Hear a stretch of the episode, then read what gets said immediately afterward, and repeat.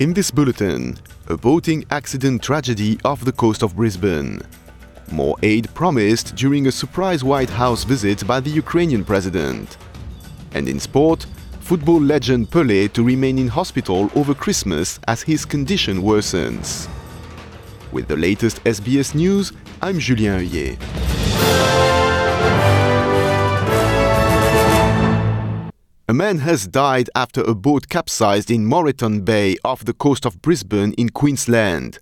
Two others, a man and his daughter, have survived. The trio were on a fishing trip just off Cleveland when their boat, a 4.6 meter runabout, started taking on water. The father and daughter reportedly clung to an esky to stay afloat before swimming to shore. The United States says it will transfer a Patriot anti air battery to Ukraine in support of its defense against Russia. The announcement has been made during a surprise visit to the White House by Ukrainian President Volodymyr Zelensky, his first known foreign trip since Moscow's invasion first began.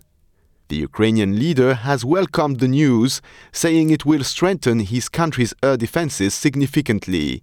President Joe Biden says the US will continue its financial, military, and humanitarian aid for Ukraine. Today, I'm announcing the next tranche of our security assistance to Ukraine.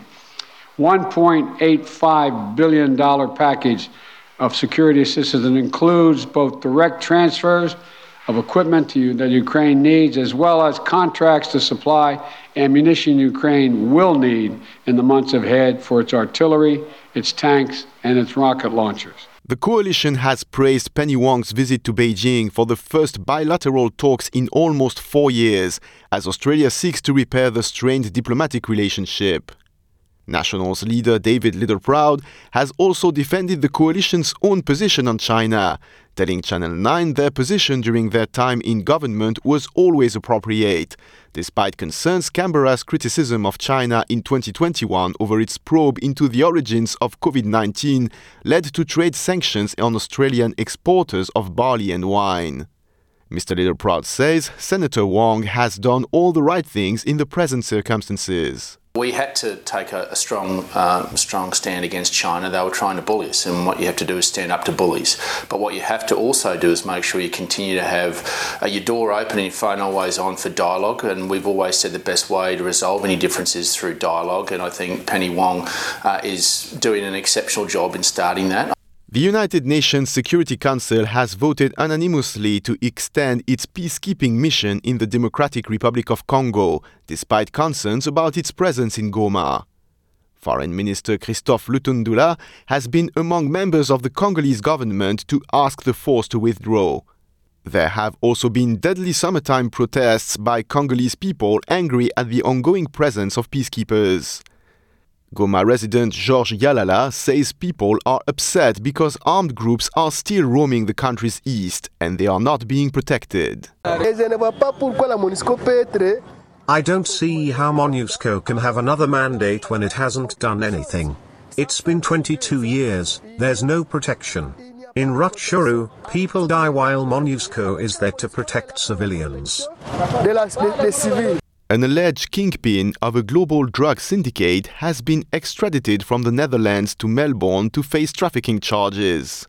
Tse Chi Lop will face Melbourne Magistrates Court today. The Australian Federal Police alleges the 59 year old Canadian national played a key role in an international conspiracy to traffic 20 kilograms of methamphetamine between 2012 and 2013 drugs which have a street value of up to $4.4 million. Krissy Barrett is the AFP Assistant Commissioner for Southern Command. This investigation is another example of the AFP being doggedly determined to ensuring Australia is a hostile environment for organised crime. And it is testament to years of commitment, patience, resilience, and tenacity from a very impressive group of investigators over many years, and I thank them for their outstanding effort. The maximum penalty for conspiring to traffic commercial quantities of controlled drugs is life in prison. And to football news, doctor says the health of Brazilian football legend Pelé has worsened during a hospital stay to regulate his cancer treatment. The Albert Einstein Hospital in Sao Paulo says Pele's colon cancer has now advanced and he is under elevated care related to kidney and cardiac issues. Kely Nascimento, one of Pele's daughters, says he will remain in the hospital over Christmas. The three time World Cup winner was admitted late last month for doctors to re evaluate his ongoing treatment. I am Julien Heuillet. This is SBS News.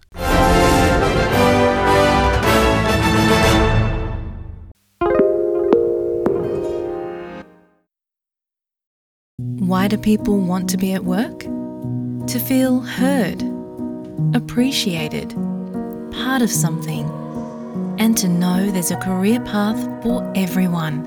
Inclusive workplaces are linked to increased innovation, productivity, and employee satisfaction. Make your organisation a place where people want to be. For inclusion and diversity training, visit inclusion-program.com.au.